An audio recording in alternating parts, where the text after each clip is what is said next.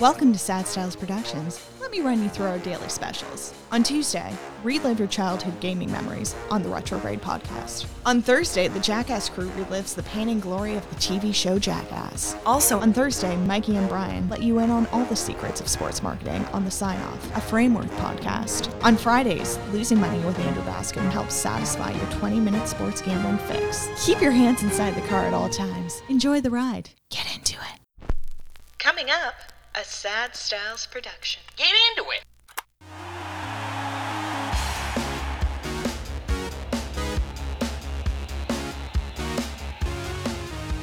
Hello and welcome. My name is Mikey Aaronworth, signing on to the Sign Off of Frameworth podcast for yet another week. And we have a very special guest for you today. You may recognize him if you're watching over on YouTube. Uh, if you're not, make sure to subscribe. We have a guest that we've had on once before, and to this day, even though it was one of our earliest episodes, remains to be one of the most popular and one of the most, I'd say, fan engaged episodes that we have. We're joined today, obviously, myself, Mikey Aaronworth. We've got Brian Aaronworth, the president of Frameworth, as well as Rocket, head of Rocket Security, Rocket's Pro Services. He is a security, he's in charge of security and concierge services to the stars.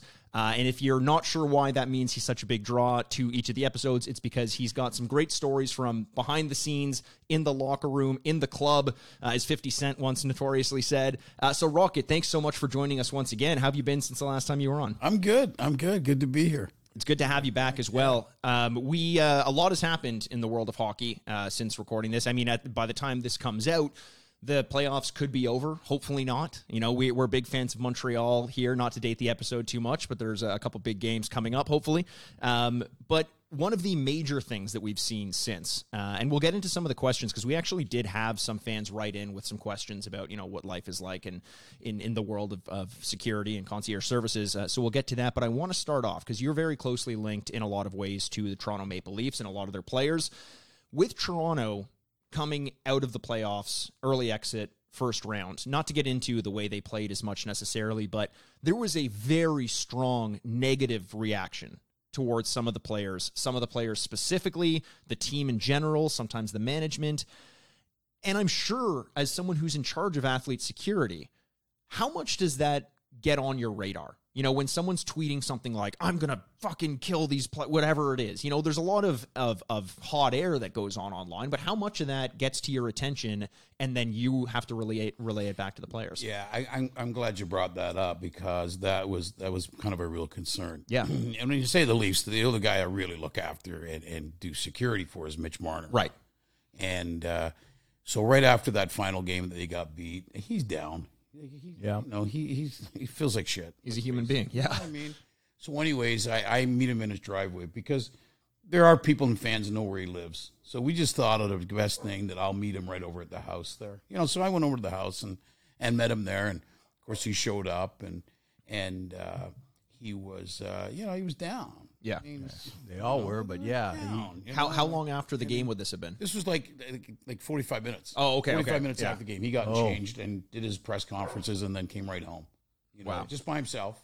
You know, he had another one of the players that was staying with him. They all came. They came together, and um, yeah, it was just so. Anyways, there was a there was a controversy piece that came out later on about him that we can get into later if you want. But um, so I got him in his house, and I said, "Listen, I'm just going to stay here in the driveway."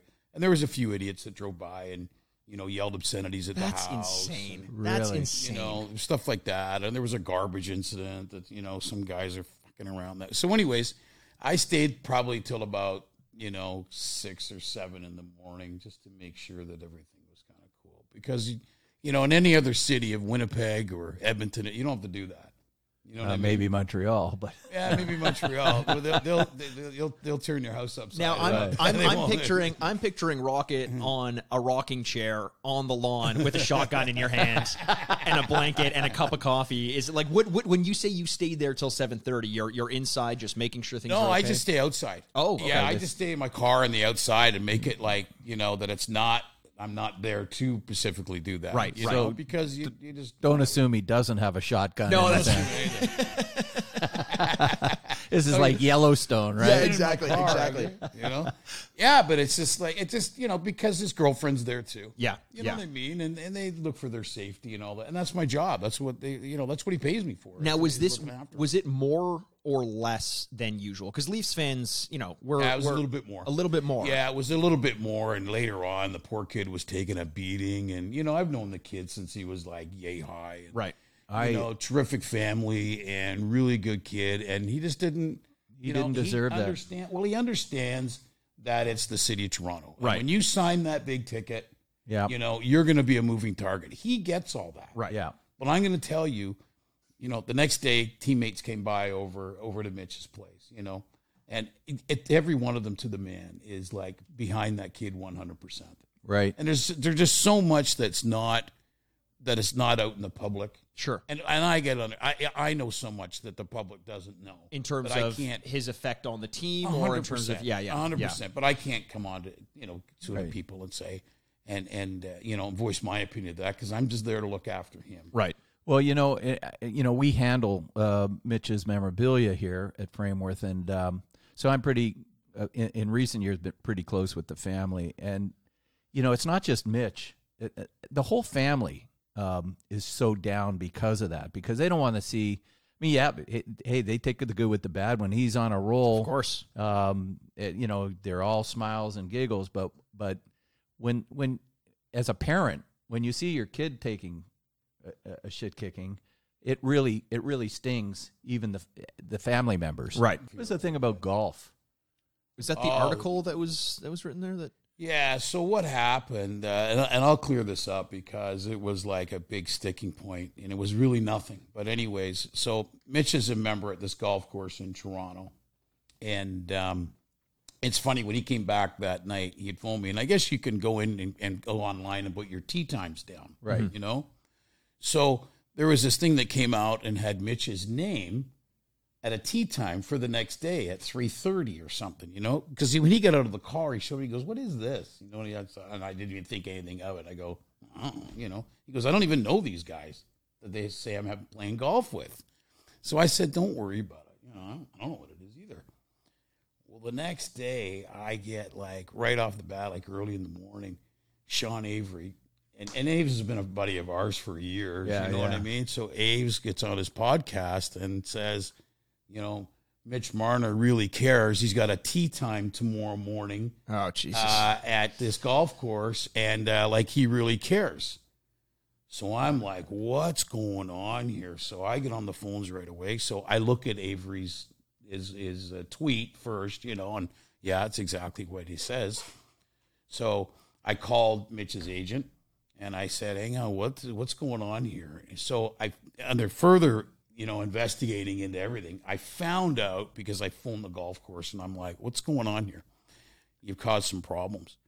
So I found out that anybody that's a member there can go online and book the tee times. right. Right. Well, these two 13 year old kids got into their dad's, you know, they into his thing. Oh. And so they just, as a joke, said, "Hey, let's put our names down and we'll play with Mitch Marner."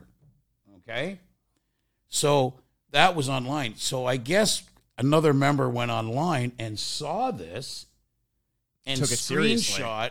Oh. And he's a family, he's a member or a, fan, a really good friend of Sean Avery's. And he sent the screenshot to Avery. oh wow. Oh wow. So I finally call Avery.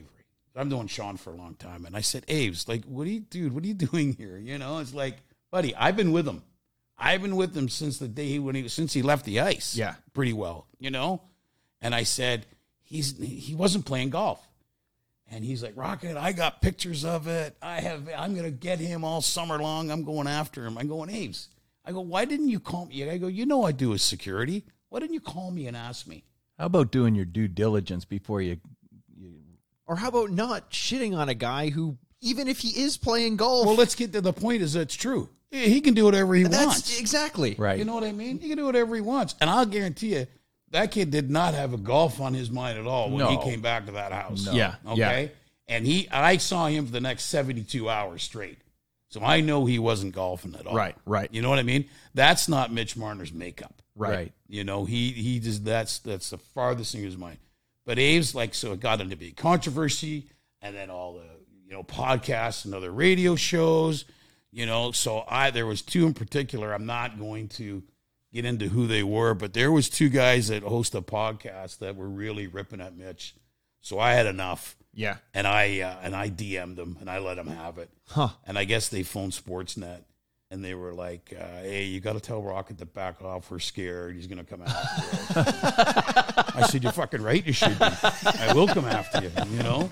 It's amazing But, you um, get you get the keyboard warriors who are willing to say. I mean, Yeah. granted, they're on a podcast, so it's probably a bit more public, but especially you know, and, and we've we've had this with the the the amount of success that the sign off the this podcast is seeing, where every so often you'll get one of those comments, and it's a trolling comment. And I think in the person's mind, they don't realize that there's a real human being reading it. The number of times you reach out to the person who has made the comment and just give them a slight answer or a response and it, they turn around and say hey i was just kidding around. I love you guys. Keep doing like the number of people who are giving mitch shit for n- golfed or not having golfed i bet you they're big fans and they just don't clue into the fact and this relates back to what we were talking about on the last podcast that there's a human being with real emotions behind the athlete that they're trying to interact with and as soon as they have that moment of humanity unveiled now all of a sudden it's just a an interaction they feel like a dick for doing it Well, see, Mikey, but here's what I'm worried about. I'm not worried about the comment that those guys bring out. I'm worried about the 50,000 followers, the Right. 50,000 idiots that follow these guys and they get ideas from it. yes Like some of the stuff that comes out of the, you know, out of their heads, like, oh, Mitch was doing this. And Mitch, like, dude, no, Where are you getting that? Yeah, this from? yeah. But It's the that, that- same, I- I that's the way they can get engaged with, you know, and be be someone that they're not. That's right. Right. I mean, I I have a real tough time going to hockey games now live because I sit in the crowd and I hear people around me. You know, oh, Auston Matthews did this and. And I'm like, where do these people come up with this yeah stuff? yeah You know what I mean? And I can't go and grab the guy and say, dude, that's not what happened. is We that- were, you know, he wasn't there. You know what? Here's here's a good example of that. So uh, Troy Crosby, Sid's dad, uh, he loves to sit in the stands. He doesn't like to sit up in a private box. He likes to be part of the, the mm-hmm. crowd, but very inconspicuously. Now he's getting more well known. But I've sat with him in Florida watching a game, and you hear the comments around, and you can just look at him cringing. You know, obviously Florida fans, and and so now he's forced to kind of sit upstairs because one, he's too recognizable, and two, uh, you know, he, he just doesn't need the. He, he'd never want to go to Philly and sit. No. speaking speaking of that specifically, I had uh, years ago there was a game where Pittsburgh was playing in Toronto, and uh, we had gone as a family, you and myself, Dad, to to the game, and uh, with the Crosbys, and we were kind of switching seats. They were they were in one place, we were in the other, and we were just kind of swapping out as like for each period we just changed so that we could sit with other people for the games. And I think in the second period or something like that, I was sitting with Troy and a couple other people, and Troy was to my right, and the guy to my left was taking chirping to another level, like very personal, abrasive things to the point of getting a ru- whatever it is. You know, nothing to do with hockey, all to do with Sid on a personal level. And same thing, Troy's sitting there, he hears it, he's cringing, he's not saying anything.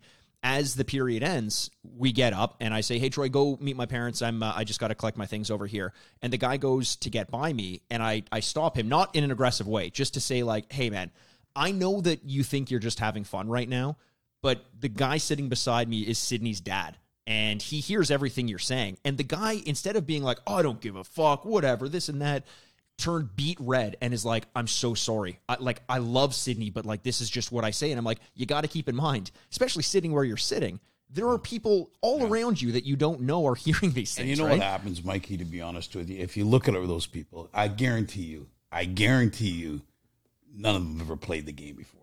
Mm. Yeah, Guys who play the game don't chirp stuff like that. Right, right. There's just a ton of respect because you got Troy, you know, that the that a hockey guy knows that hey, what a parent goes through, even to get them to that level. Right. And then and then and then you think it would go away at that level, but it doesn't. Right. It, it gets harder for them. Yeah. You know? And you those guys that are hackling, I'll guarantee you if you ask them if they wanted a picture with Troy, they'd be all for it. A hundred percent. A You know? hundred percent. So it's the guys that have never played the game, and and and that's a big pet peeve with a lot of players, you know, because I went. There was a bunch of Mitch's teammates uh, after the series that I was uh, that I went out with, where we were hanging out, and um I had to tell Mitch about these two guys that I ripped in from a radio show, and every other player too. I think said, "Good for you, Rocket." Yeah. those guys.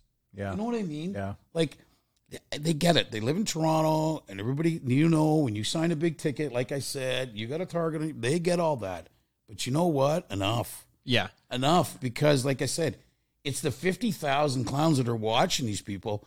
So when they go get gas, someone has been in there and said, oh, you know, there's, uh, you know, so and so, and what an idiot he Right. Well, but you lose respect for the guys in the media too that, that do that. And you mentioned Sean Avery and a friend and all that stuff, but you called him and told him that this was not the case, and he still insisted on going after him, uh, or at least do your due diligence. Phone the golf course because I know exactly what happened because we can do it at my club. You can Yeah, phone yeah, yeah, in and book detail, and I can say today I'm playing with Rocket and Sidney Crosby and whatever, and somebody takes a screenshot of that. And next thing you know, everybody thinks Sidney Crosby's in town, 100%. which, which is ri- ridiculous. So and I phoned, I phoned the head pro there, you know, and I, you know, and I said uh, because Mitch's Dad and I talked about it, you know, and and at the beginning I didn't think it was a big controversy, but then it started to get legs, Yeah. you know. So I phoned the pro there, and I said, you know what, this is a, a real prestigious club here in Toronto. You better have a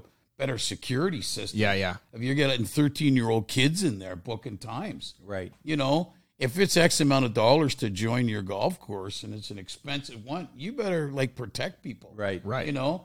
So, and then that's what I said. It started getting legs. And I said, you better shut it down right now, too. Yeah. To the, to the pro and all, you know? I'm sure the uh, the the father of those kids got a stern talking to by the golf course after that. Hopefully, so change your password. Well, I mean, there's I know only- if, I could guess my dad's password on every single platform he's on, so I know I would know how to book myself with Sidney Crosby But and but you know, too. in fairness to the kids, they were just having some fun, and it. I don't no think there's idea. anything malicious yeah. to That's it. But but uh, you know, say, hey, let's put our name down with Mitch because we know he plays at the Right. course. Well, that's and he probably I- would have thought that was funny in the middle of the season. Yes. but or in the middle of the golf season. So, so Rocket, I want to ask you because the past year and a half, you know, a lot of what you do for your job in the world of, of athlete security and, and concierge services has you accompanying these athletes to uh, physical locations like a club or a bar or a restaurant and making sure nothing goes wrong. For the past year and a half, there hasn't been much of that, you know, with COVID. Um, what changed for you in terms of the way that you interacted with athletes and did your job as a result of COVID? And how do you expect that to change in the next month or so now that Yeah. people are going well, out the, the biggest one was the traveling. What I used to do is, if uh, especially if a player got traded to a new city, I would go down kind of like to the new city, and, Yeah. and I would scout around for restaurants and you know a car service. Sure, and, sure. You know, maybe they want a chef and stuff like that. So I thought Phil better be hands down. You Yeah, know, yeah. And, and go see a couple of games too and stuff like that. So what I would do, I would do rounds of. you know, I'd always pick the warmer places to go to. you know, and uh, so that stopped. Yeah. Obviously, completely stopped. Right. You know, um, I still got enough guys though that uh, you know the bubble was a little different because sure. they couldn't really do anything. But I still had to arrange to get food sent down to them because they really didn't want to eat hotel food Yeah, all the yeah. time. Yep. You know, they wanted to eat healthy. Then So you got to go to other cities and pick up their cars when they get traded. And, Yeah, so that's that's that that wasn't happening. But the car service, the the shipping of cars was an essential service. Right. So Oh, I got right. guys' cars still shipped down to them where they were, Right. or shipped back. Yeah. You know, the bubble was a different atmosphere because it was only Edmonton and Toronto. Yeah, yeah. You know, so I just had to. It was more. It was more like guys wanting proper meals. You know, to uh, and I, and you know they wanted to get their uh, their athletic therapists and their their own guys for sure. You know that type of thing. but So even then, we couldn't even get to the player. Like we had players that were in town Right, at hotels, right. and we couldn't even get our stuff signed. The And bubble, was, bubble's should have been bad, easier, not harder. Bubble's a bad name for it. It was a dome. It was like a. It was, it was hard to- prison. yeah, yeah. it was prison. Yeah, yeah. what it was. Yeah, you know these guys understand. like to go to their their exercise for an hour. Yeah. you know at at BMO Field and stuff like that. So that was the biggest thing that uh, the communication was obviously still there. Yeah. you know that's my guard dog. That's yeah. If you can hear the dog in the background, we're gonna get the uh, the blinds pulled pulled down a little bit. It's he's sit, sit, sitting out there. If you're if you're on YouTube, you may even see him waiting. Yeah, you can see him at the window there as my dad pulls the blinds down. If not, you'll have heard him. And uh, we're, feed it. Once we're shutting while, him out you? now. Yeah, helps. We got to keep them hungry for your Yeah. for your security services. Um, now, so I wanna I wanna then move on to a little bit of of you know we talked about how the online world has changed and shifted a little bit and how that adds so much more to your plate because you're you're dealing with fifty thousand unseen threats as opposed to you know twenty people in a bar or a club. What's changed in terms of your needs and your interaction with people? Are you often monitoring people's social medias to see who says what? And I others- have to. You have to. I right? have to. Um, you know, we have codes that we have for. I got like fake accounts in my own name that I follow people, Right. and stuff like that, just to see their activity. But it really, uh, it, it like, there's a lot of brave people behind a keyboard. Of course. You know what I'm saying? But you always have to think there's one or two clowns out there, especially down in, in Toronto. Yeah. You know, and I, uh, you know, and, and I would say to Mitch, even, you know, I remember one time Mitch um, had a picture of him and his girlfriend and his dog, you know, take a picture in front of his house, you know. So I phoned him like, he put it online. And I phoned him like 15 minutes later and I said, take that down.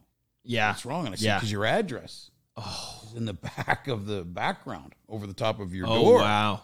you know so if i wasn't surf if i wasn't keeping an eye You wouldn't have things noticed. Yeah. the day Yeah. you know and noticed it three or four hours later Yeah. you know i mean people would have started showing up there Yeah, they would yeah. have so keeping the players privacy is huge Sure, you know sure. it's really that's that's probably the biggest uh, thing so yeah i'll go online and see uh, you know see if people are uh, trolling them And then and then let's talk about more of the in-person stuff because we're getting back into it. Uh, You know, one of the things that people loved on the last episode was some of the intimate looks at what goes on in the perspective of someone who's trying to watch uh, a bar or a club or a social interaction from like a third-person view and just see everything that's happening. Are you is there any part of you that's having like cold feet about getting back into that world about the bars and clubs? Because that brings a whole new level of issues uh, is my first question. And the second question is why don't you throw us another story uh, something that you didn't tell on the first one because those always go over really well. Something that happened in a bar or a club uh, that uh, or, or even just a social interaction that that fans may be uh, surprised to hear actually took place. We'll get into your first question. Um, you know, with the restrictions, especially here in Toronto, are you know are are really you know four to a table now. Yep. It's six to a table. So I had a few guys. Don't forget, I haven't had many guys that come back yet sure. because they didn't want to do the quarantine. Right, you know? right, right, right. Some of them now have got letters from the NHL. They they can come back now as of what Monday, I guess. The, the rules the rules are changing yeah But when it comes to the restaurants and all that sort of stuff, it's like four at a table. So I had a couple of guys that wanted, uh, you know, they had, well, I got eight guys. I said, well, that's okay. We'll get two groups of four tables. Sure. you know. And then the owners of the bars would kind of move the tables together or keep them apart, but side by side. Yeah, yeah, yeah. You know? So that, like, kind of probably keeps it a little bit easier for you. Everyone Yeah. has to stay in the. If someone comes and approaches the table, it's a red flag for a variety of reasons. Yeah, there's but no there's no getting under the radar. But the like problem is, is getting the result now because now you're down to fifty percent of your Yeah, capacity fair. for your Yeah, but- patio, and nobody wants to be that person that goes. Name me a restaurant that doesn't want eight players. in Yeah, there, that's know, true, it's that's like- true. It's always good for businesses. Soda, soda. Some of them were going in January. Don't kid yourself. I won't name places, but No, we of course. drop guys off and behind, you know, behind alleyways to go in back Behind the scenes. Yeah, So, no, I- you know, the But- yeah. So so tell us then. You know, obviously now it's it's a little bit more difficult for things to go down without you noticing before it's going to happen. But you mentioned a story on the last episode, and if, if you're listening and you haven't heard uh, the last episode, go back because there's a, a bunch of good stories. One ends up with Rocket's fingers up a guy's nose, and we're not going to explain how that happened, but that was a fun one. Anything else? Any other stories that stick out in your mind of, of interactions that you've had in a social uh, uh, sphere with the players? the kids watch this show. Uh, No, you're there's you're- there's an explicit warning on this one. I, yeah. I have one that like, was like really kind of crazy. It's not, it wasn't funny and all that, but it was. Um, I had a player one time that uh, had this girl. They were at a club, and uh, he is just he had just come into Toronto for the for the weekend. It was an award show. Right. That's as far as I'll go with that. Sure. And uh, so, anyways, he was with this girl, and he picked this girl up. You know, so I said, "Well, I better go with you." Know, so anyways, I go with the girl, and we go to the hotel. You know, into the lobby, and I send them on their way. So I go with them to find out the room, and boom, so they're in. So I'm downstairs, and I'm waiting, and waiting, you know, and all of a sudden, I see coming out of the elevator is the girl on her own. I'm thinking, oh, this is good, my buddy Smith.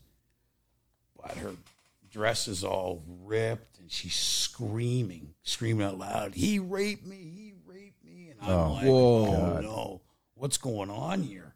So she's running, she runs over to hotel security. He goes, I was freaking. She's freaking out. She's freaking out.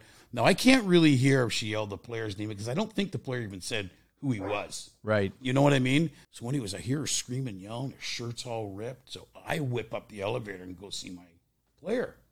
So I rap on the door and he's, What's up? I go, Dude, what went on here? You know, what's going on? He goes, What do you mean? He goes, Dude, that girl just ran out of here, ran into He goes, I told her to get out of here. She wanted me to buy her drugs. And I said, She wanted to buy her drugs. I said, Okay, fine. So I didn't tell him anything more than Sure, that. sure. You know? So I go downstairs. So I whip over to security. This girl's still frantically free. She goes, she knows him. She's pointing at me. Right. He knows who she is. So I pull the security. I go, what's up? She said, oh, she's saying that, uh, you know, this guy, uh, she he wanted a piece of ass from her, and she said no, and he tried to rip her clothes off. I said, really? Eh? I said, well, that's not the story I'm getting. He goes, well, you know, we got to bring the cops in and all that. So I'm like, oh. So I bring the cops. And luckily, I knew one of the cops. So he said, Rocket, what you, three in the morning, buddy. You should be home. I said, I get you, you know. And uh, so I start talking to him, and I said, hey, before we go all freak out here, I, I, I don't know about this girl, but let's get some security cameras out and let's start having a look. Sure. So we did. So, anyways, to make a long story short, we watched, you know, the all of us going in type thing, and she went upstairs. she forgot one thing: there was a a camera in the elevator. Oh, And when she came into the elevator, she started ripping her own. no way. So then, uh, then uh, you know, the coppers, you know, we all saw that type thing, and so they said, "Well, we should charge her." And I said, "No, No, 'cause I'm that's not. gonna And end what up do the wrong way too, right? Yeah. I said, "No, just let it go away." I said, "I'm not even going to tell my player till later, till later. I don't want you know him coming down right now and getting stares at because there might be still people Sure, here sure. saw him go up with her. You know, I want no part of any of that." So I waited till I don't know early seven o'clock in the morning, and I knew he had a flight to catch. That's what it was. So I got him, and I, I sat him down first, and I said, "Bud, there was some bullshit there, you know." And uh, but you know, there again, if I'm not there, this whole thing Wow. just escalates, and then you know, and this day and age, you know, luckily social media wasn't huge when this happened. Sure. This is a while back now. Yeah, yeah, yeah. But if social media, you know, One person no in the lobby takes a photo. well, or a here's the problem too, Brian, is that security guys they can still shot, you know, your video. Oh, and right. send it out. Oh yeah, there he is going up in the in the uh, in, in the elevator with this girl. Similar to like the the member at the golf club for Mitch screen 100%. capping, right? It's it's so much easier to get out there. You know, it's just it's just that, and and that's that goes on uh, to another point of how the actual fan finds out about stuff. Sure, It's crazy. sure. I had to drop off. I remember Austin and I used to drop him off at the airport, and we used to get a flight at like six in the morning. Auston Matthews. Yeah, Yeah. I- he'd go back to Yep. to Scottsdale. I'll never forget one time. So I picked him up. It was six a.m. in the morning, Toronto Airport. No problem. He's getting a a flight home to uh, to uh, Scottsdale, and uh, I pull up, and there's like seven kids out there with jerseys. Amazing, isn't it? Just ready, all ready for it. I looked at him and I go, what? What who does this? You know, how did these guys find out? And then after investigating for a couple of days afterwards, I find out that you know you have to have your your manuscript who's going to be on the flight, Right. So it's some lady taking that.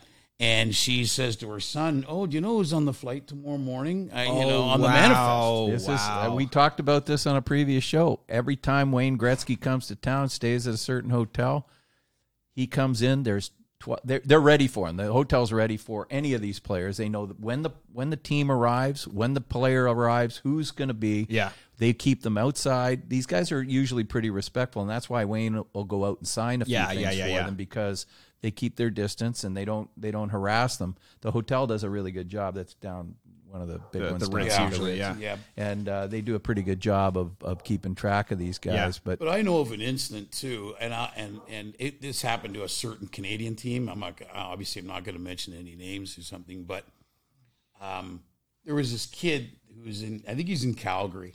I got the story third hand, but this is a kid in Calgary, and he dresses up in goalie equipment all the time. okay, and he's got the Leaf jersey on and, and things like that, and uh, so the kid, everybody knows him, you know, and Yeah. he just knows that the teams are going to be there and what hotels are staying Right, at, right. You know, and from what I understand, like he's because I talked to some people, the kid's a good kid. He's, well, I found out this year that security, the hotel or the team or whatever, got rid of this kid. Told Oh. this kid couldn't stick around. You know that he was a nemesis or something like that. Oh no. You know what I mean? Uh, So, uh, you know, through Rockets Pro Services, what we're going to do, we're going to find that kid. I'm gonna I'm gonna go to Calgary one day and I'm gonna find out who the kid. Oh, is. that's great. I'm gonna get him set up from top to bottom of stuff that he oh, needs. please, listening to You the know what I mean? There you go. Yeah. Yeah. If you are. Or if you, You know, know. the kid, reach out to us. Sign off pod But there, but there's a kid there that you know is hundred percent harmless. You know, Yeah. there's no way he's got a gun underneath his eye. Well, I mean, that's so that just ties everything together because we we started talking about social media, mm. right? And how how sure there are fifty thousand people out there. For the most part, it's harmless, but you do have to treat everyone with a little bit of of distance because that one person out of fifty thousand can be bad. We then talked about the the incident in the hotel where the the woman claimed to have been assaulted, and it turns out she wasn't. And and now we talk about this kid who who the hotel thought could have been a problem, but this kid wasn't. And all this comes down to a limited number of people who give the decent fans and decent human beings a bad rap because we all know there are incidents when someone tweets online where they're being malicious and they're serious about it. We all know, unfortunately, there are cases where an athlete will have a bad interaction with a fan and do the wrong thing and, and the assault claim will be real. We all know that sometimes there will be a little kid who just wants, is not there to get an autograph for an autograph hound, is there for their own purposes.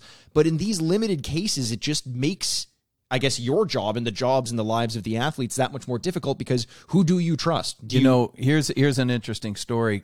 Um, I mentioned this before, but uh, I had breakfast with Wayne Gretzky and his brother-in-law in Edmonton before the uh, Winter Classic out there, and uh, we were in the restaurant, and a kid would come in. Mr. Gretzky, can I have your autograph? And he'd sign an autograph. And Mr. Gr- another one five minutes later. They were very respectful, one at a time.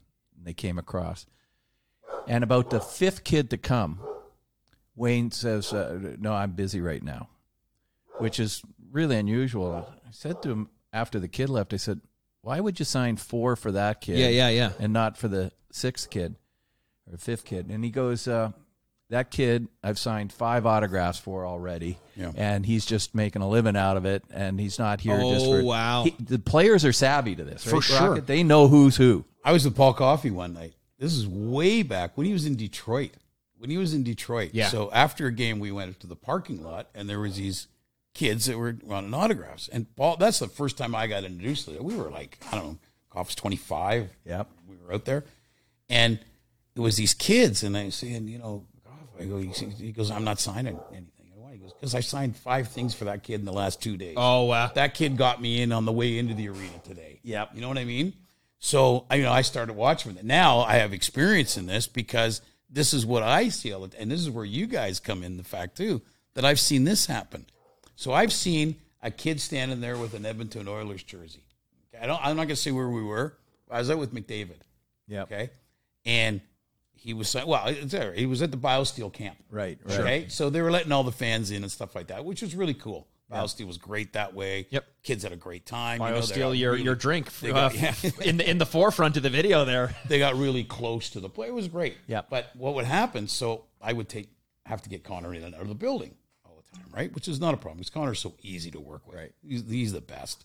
So, but this one kid. So what they would do, I found out later because I said to Connor, "Don't sign that kid." He says, "What?" I said, "Just don't sign that kid."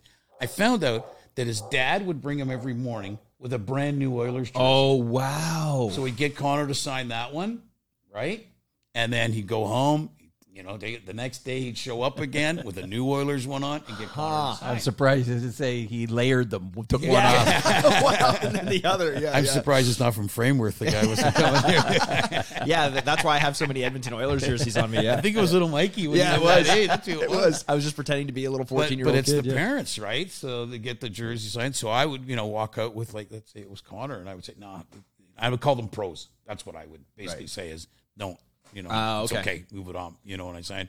And then I'd go right up to the parent, and I'd say, Bud, I don't even know who I am, but I figured you out. I got you all figured out. Yeah. So don't even bother trying again. Right. You know what I mean? Right. And of course they would. Yeah, of course They would try again. I mean, we we see that as the the the boldness of some people at you know even at at you know some of the events which are very like high ticket items who come in and it's very explicit, guys. You you have like for example, we have the uh the uh, like we had the Wayne Gretzky gala here at, at the Frameworth showroom a while ago. I think I think this one specifically was for though uh, we had Josh Donaldson here at the at the at the Frameworth Arena with a couple other other Toronto Blue Jays at the time, and it was a pretty high priced item, you know, black tie event almost, and you come in. We get you, you know, photos with everyone. They end up being signed. You get a signed jersey, this and that. That's all part of coming. And you can spot in the crowd people who have other jerseys or other items and you'll go up to them in advance and say hey i know you've got the pen and all that but you're not we're not doing that. You will get your package but we're trying to, to keep this as informal as possible. And they say oh okay no worries. And then you see them in line again with it. And then all of a sudden they break through the line and they're coming through like the back area of where the player is. We should add rocket there to, to, to prevent them from doing Next it. time. but t- this is all to say like this is not us trying to say feel bad for these athletes. Isn't this so bad that they have to deal with it? It's just saying when you have a bad interaction with an athlete, it's not because they dislike you for liking them. It's that they kind of have to have their back up a little bit because they are constantly being, you know, maybe taken advantage of isn't the right word, but it, it does apply here. So it's not it's not to take it personally, it's just to know if you go about it the right way, and this was a big theme in the first episode they'll respect you and you respect them and you go on your merry way. But if you try to do a little bit too much or they just have a bad day, try to understand that they put up they they, they deal with this all the time and it doesn't always go well. Yeah, the the NHL alumni brought out a, a whiskey. I don't know yeah. if you guys saw. Mm. Yeah, it, yeah, Oh, yeah. yeah, Yeah. know, sure. but of all the older players. Anyways, Dave Keon was one of the guys. Yeah. And we did a public signing with Dave Keon at a liquor store uh, just on Yonge Street. Okay. Same to what you're saying. All of a sudden, all these people show up with old sweaters. Yeah, yeah, yeah. The thing was, you had to buy a bottle of Dave's uh, uh, uh, Whiskey, yeah. whiskey, and then you'd meet him and He'd sign. He'd sign it. Dave Keon is probably one of the nicest individuals you'll ever want to meet in your life. Yeah. Whatever happened to him in the Ballard days and all that sort of stuff, Sure. he is one of the nicest guys you ever want to meet. But he doesn't want to talk about the Ballard era and stuff. Yeah, yeah, yeah. Fine. So we're instructed. Dave said to me, said, Rocket, if anything, you know, I I don't sign any jerseys. I'm not signing any of that sort of stuff. I just want to sign, you know, and I don't want anybody asking me about, the Ballard days, yeah. unless you want to talk about Dickie Duff and stuff. So, Yeah, yeah. Sure. but not any controversy with him. So it was great. Soon enough, so I go out. We're in the little room. I said, "You guys ready?" They open up this wall, and there's you know thousands of people out front, and most of them are older guys. Yeah. Most of them are older It's guys. the era, right? That's right. But what they would do too, they brought their kids because they had all this paraphernalia for Dave to sign. So they were guys were grabbing up bottles left, right, and center, but they also wanted other things signed Uh-huh, too. You know. uh-huh. So I said to Dave, I will be the bad guy here. You know what I'm saying? I, I'll tell you. So I had to tell people outright, you can't. That's no good. And, well, we've waited here for eight hours. Well, that's not my fault. Yeah, yeah, yeah. On the on the pace it said, get a bottle Exactly. signed by by Dave Keon. Yes. You know? So I don't think Dave was kind of called a prick then for that type of thing, but you never know. There was probably one bad egg. That No, but said, you need the guy up front. We had we've done card shows So where many we brought signings where we guys have to in, and and they literally okay. So it's a part of the business. So those people are paying for an autograph. They need their certificate. They're collectors. It's the right way to go about doing it. They want uh, something authentic. So, but they'll always try and sneak in something else, and they didn't pay for it. Right. And they, like, and and and then they get mad when they get called out on it and that's the thing. But but here's here's an important distinction that i want to make. We've done a ton of those signings similar to what you're talking about and you're always going to have people who do that.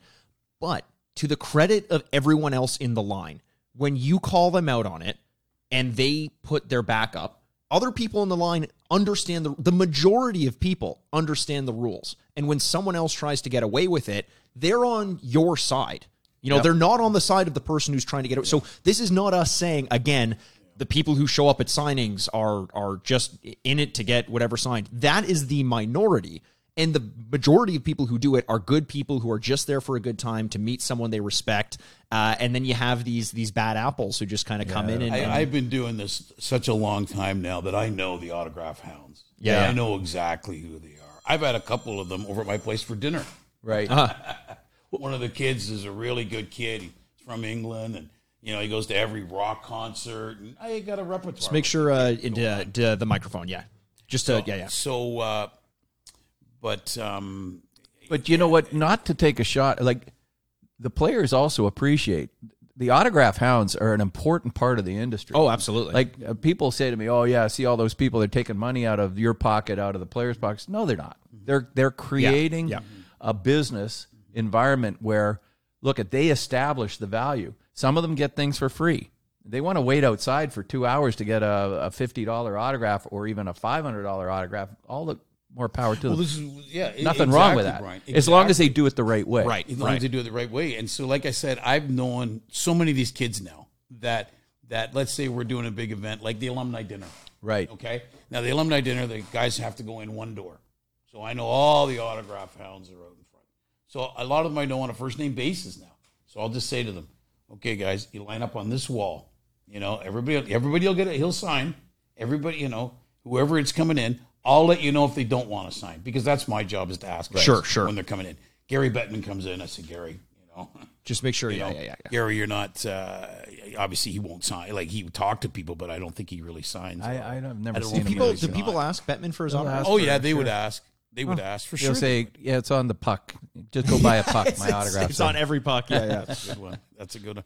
Yeah, but there's so a lot of the kids are uh, you know respectful to that. But so I'll line them up, and you'll guarantee there's one or two that'll break the line and try to be the first up to the player and get in the player's face. Yeah, yeah. You know, and I think I brought this up, you know, on an earlier podcast. The fact that sometimes the player gets startled. Oh yeah. running at him to get course. an autograph. Right. You don't know. You don't know if that's a pen in his hand. You really don't know. Fair. Hey, so you that's got a the few point. guys coming into town now uh, as the summer starts wearing down, and uh, a lot of them like to go golfing, and you can set that up for them, and you go out golfing with some of them too. We got to get out and play one time, but um, you got some thing uh, like you you've got relationships with all the golf courses and those people. So when the guys come in and say, "I want to play a really good course," most courses are pretty amenable to to having even private courses. Yeah. will say, "Hey, you know, it's, Yeah. that's something that you have to." Well, yeah, I do that a lot, but it's harder now. Yeah. It's harder now because of COVID. The private courses have just had members only. Yeah, And they yeah, just yeah, yeah. really don't. You know, they're not letting guests. You even guests. They're not allowing guests. So the fact is that all my players really go as guests. You know, and, and but that's kind of like dried up. I call it the Nazem Kadri Open. Naz, Naz wants to play every single day. we we uh, we- actually we went out the other day and played Eagles Nest, and and that's Yeah. open a great track, and Yeah. the guys, I'm sure, and it, and I'm sure that a lot of the guys like to play that. yeah, we course. used to take guys there all the time. Yeah. we used to take them there all the time. But you know, even they came back to us because they used to give us a really good deal up there for years. And they came back to us and said, because of COVID, it's full price. Everybody pays. See, one one of the problems You know? with that, we we did it was a beautiful course, uh, but it's expensive to play on, and more expensive is paying for the balls that you lose on that course. Oh my god, I went through twenty four balls. Like how Oh, many? I got it. I got it for you. I got it for you. Here's what I got a phone call today from oh, not from today, a while back from Mitch Marner's brother Chris. Yep. He said, "Rocket, I'm so bored with this pandemic. I got to find something to do. I think I found what to do." So what's that? He goes, "I'm gonna go find golf balls, find golf balls, and clean them up, and I'm gonna go sell them." He said, Do you know the guys at the Eagles Nest? I said, "Yeah." He goes, "Can you call them for me?" I said, "Absolutely." So I called the Eagles. Said, "Hey, I got this guy. I'm not gonna say who it is. I got this guy who wants to." see," And he goes, "I don't care. Well, I'll tell you what. This is near the end of the winter." Chris sends me a videotape about six hours later, he must have five or Oh, six my God. thousand golf balls in a great big bag. Him and his girlfriend, they had nothing to do, so he went out and hunted for golf balls one day. I said, well, "That's a great little business for you." Honestly, Why not? and Are they're all people who are playing Eagles Nest have some good balls to lose. They're all too. Pro It's- Vs. Yeah, yeah, yeah. all You yeah. know what? I well, I got a dozen out there between my kids and myself. And you know who else you used to do that is uh, Walter Gretzky. Yeah, that's right. Walter Gretzky right. loved to go, and you, you know it's hard to play golf with him because he he'd spend half the time looking for golf balls. Yeah. like he, and it was funny. But you know, the, the, another story we were talking about autographs and uh, the same guys wanting to get uh, autographs all the time. And, Right. And I remember coming out of Gretzky's restaurant with Wayne and his dad, and we had some lunch down there, and um, and Wayne's dad was insistent that everybody got an autograph from him. He he'd not only take autographs, uh, get give everybody an autograph till they were they were finished, but photos and make sure they got the right angle on the photo. But when he came out with Wayne, Wayne's go, oh God, here we go. and his dad, God bless him, would would make him stand and do the autographs, and and Wayne would jump into the car because I was taking him to the airport, and Wayne's dad was like, "Get back out there! There's still people out there." He said, "Dad, that same guy's gone back and forth. He's had a binder of stuff. He goes back to the car and get another binder." He's, he said, "Doesn't matter. They got to make a living too." And his dad was like that with him. Wayne drive Wayne crazy because he'd make him amazing. sign every autograph. But they're old school. Yeah. You know, Paul Coffey will tell you the story about his dad, like saying the same thing in a, in a way. You know, he said, "You stand out there, you stand out there, and you signed all those kids' autographs because that was you one day. Right. Yeah. You were out Right. there waiting for one of your, you know, one of your role models, Right. and he waited around and, and signed for you. And the granddaddy of them all was Bobby, Bobby Hull. Hull, yeah. Bobby Hull would never leave a card show until everybody in line got it, and he'd keep the whole card show open. Well, because he's also not just grabbing a photo and signing it. He's he's having a conversation. He's getting to know you. By the end of it, he knows your third child's middle name and the birthday. Those, are I, you know, I, I, obviously I love the players of, of today, but as of today, their signature is, is just a scratch. Whereas you look at the older guys, all the guys in the alumni, like Yvan Cournoyer, Yeah. who has Beautiful a long name. His signature, you can read it. Every Yeah. letter. you know. Yeah. And uh, guys, my guys, you know, as you guys have seen before, when the guys do a signing for you, it's just scratched, get out of here, get my money, and get out of here. feels like the volume is probably just so much higher too. Well, Um, yeah, they're asked so many more. I mean, they're sitting down for three hours signing, Yeah. and so you know, even me. I mean, in my, I, I always joke with the players that you're complaining about signing autographs you're getting paid for. I said every time I sign my name, it's on the bottom of somebody's paycheck, and I'm losing money. We were and, out- and it's just a scratch now. yeah. We were out one night. I was, I was a certain player. I'm not going to say who it is. Uh, we were out going into a bar one night, him and I, and uh, he he had a few in him. He was he was in one pretty good. Anyways, this kid came up to him with a puck. He goes, "Hey, hey, hey, can you sign my puck? Can you sign my puck?" And, so, anyways, he signs the puck, gives it back to the kid, and the kid yells about "fuck you!" and he grabbed the puck and he threw the puck down the street. So what is all that? He goes, "I signed Mickey Mouse on the puck."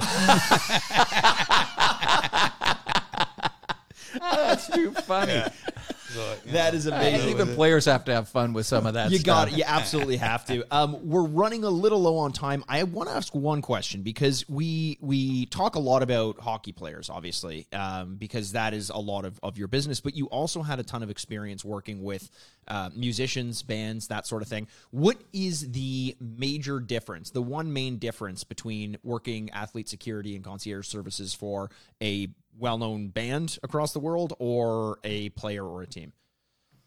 bands get better drugs, I think. there's, there's more pure, from what I understand. From what I understand, yeah. Well, it, I was just going to bring that up too because you you talk about the guys going to bars and you're with the guys in the bars, but you have to stay completely sober on all of Right. that, especially if anything happens. Well, I, I don't drink. no, yeah, I don't drink or I don't do drugs. I, I haven't drank in 25 years. You know, once I started getting into this business, that was the, one of the things that I did. I Rocket, just what is said- it like uh, to not always have a hangover? I've always wondered that. I always said. Uh, there's a problem with people that don't drink because when they get up in the morning, that's the best they're going to feel all day. I heard that from someone. That was W.C. Fields or Yeah, it was something, a wasn't it? It was a good Amazing. drunk guy that Yeah, said, amazing. Yeah, I feel bad for you because when you wake up, you feel that way. That's the I best get better because I- I get better and better as the day goes on. That's perfect. But the uh, the you know, uh, rock stars want to be hockey players. Hockey players want to be rock stars. Yeah. you know that's the whole thing. Post Malone, I I, I met Post a few times. He's a big, huge hockey fan. yeah. You know, Also, So everything you hear is he's one of the nicest human they all want to met. meet one another. I mean, let's face it, Gord Downie and the Hip were the were the, Yeah, were yeah. the masterminds for Yeah. that. They always were hockey friendly. Yeah. you know, they always wanted guys Oh, to yeah. hang out and stuff like that. So, you know what? To be to be really honest with, answer your question, there's not really much of a difference. Okay. You know, Cool. They um, they're both respect towards I, from where I am coming from. Yeah. they're Yeah. both respectful towards me. Great. You know, I've had people come up and said, "I hear that guy in a band is an idiot," and I said, "Well, he's not to me. Yeah, yeah, yeah, yeah. You know what? He's great with me." That type of thing. Yeah. You know, and, Yeah. you know, I saw Madonna rip into this guy one day. You know, like rip into him hard, and, and then we are walking out, and she said, "How are you today, Rocket?" So, you know what I mean? So, uh, uh, but It's, yeah, I think just- about the number of times I'm just in a bad mood, and I'm like, if everyone could know that about me, like, like I, you know, you have one bad interaction with one person, and that's what an entire segment of the population now knows you for is for one bad day. That seems that seems like it's But it's holding all the same thing because I know if I'm with a client with a player and they're in a bad mood, we just don't talk. Yeah, I yeah, yeah, yeah. I don't say anything to them. Yeah. I let them talk first. Yeah. Right. You know, I got a player who would just get in the car and I'd pick him up, like I'd go get him at the airport type thing, and he'd be in a bad mood and he wouldn't say a, um, he wouldn't say a word from the airport to the, you know, to the uh, to, to where I dropped him off. You know, even when I said, "Where's my money?" Still didn't didn't say talk. anything. Yeah. Um, all right, so I want to give you the final word because we've had now your uh, uh, the the tied for the lead of number of appearances on this this podcast, with the exception of my dad. and Well, I myself, know why. If I can interrupt you, because Yes. I saw one of your guests that you had on before, Jance.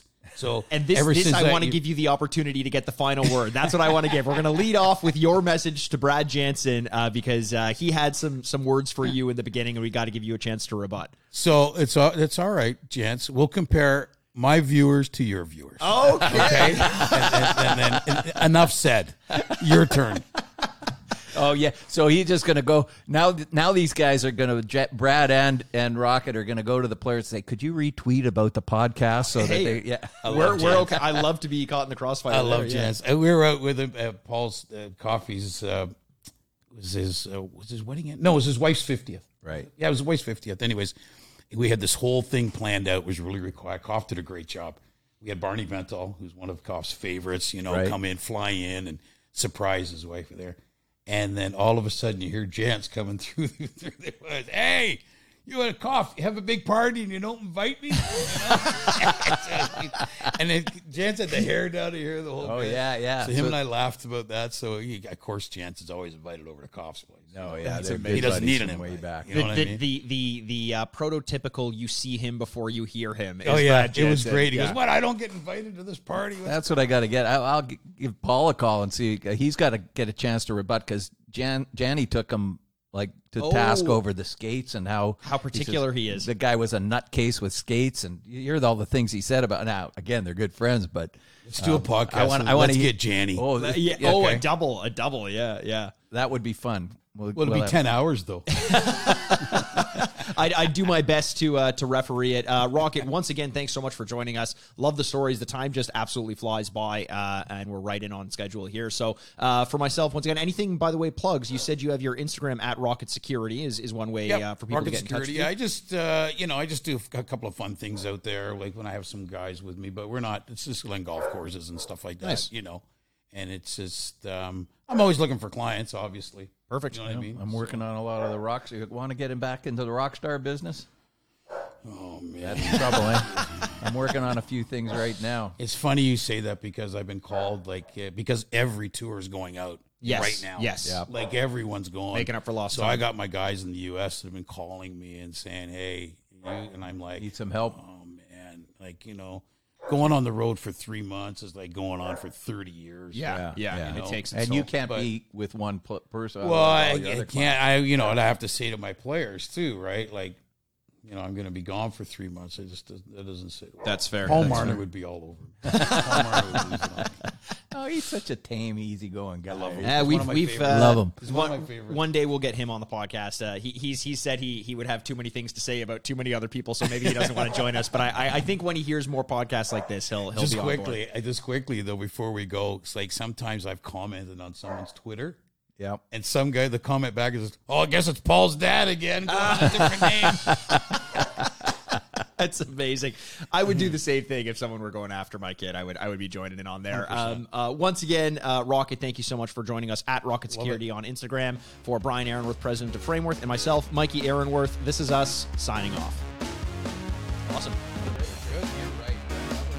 Well, ladies and gentlemen, we made it to the end of yet another episode. Thanks again so much for joining us. You can find videos of all of our episodes on YouTube by searching the Sign Off Podcast. You can also follow us on Twitter at Frameworth Sport or Instagram at Frameworth Sports. And hey, if you're not sick of me yet, you can find me on Twitter over at, at Retrograde Mikey, or you can always find me embarrassing myself over on Instagram at Aaronworth. The Sign Off is a proud product of Fadu Productions and Sad Styles Productions, executive producers Mikey Aaronworth and Andrew Bascom. Until next week, this is Mikey Aaronworth signing off. Furnished by Sad Styles Productions. Give me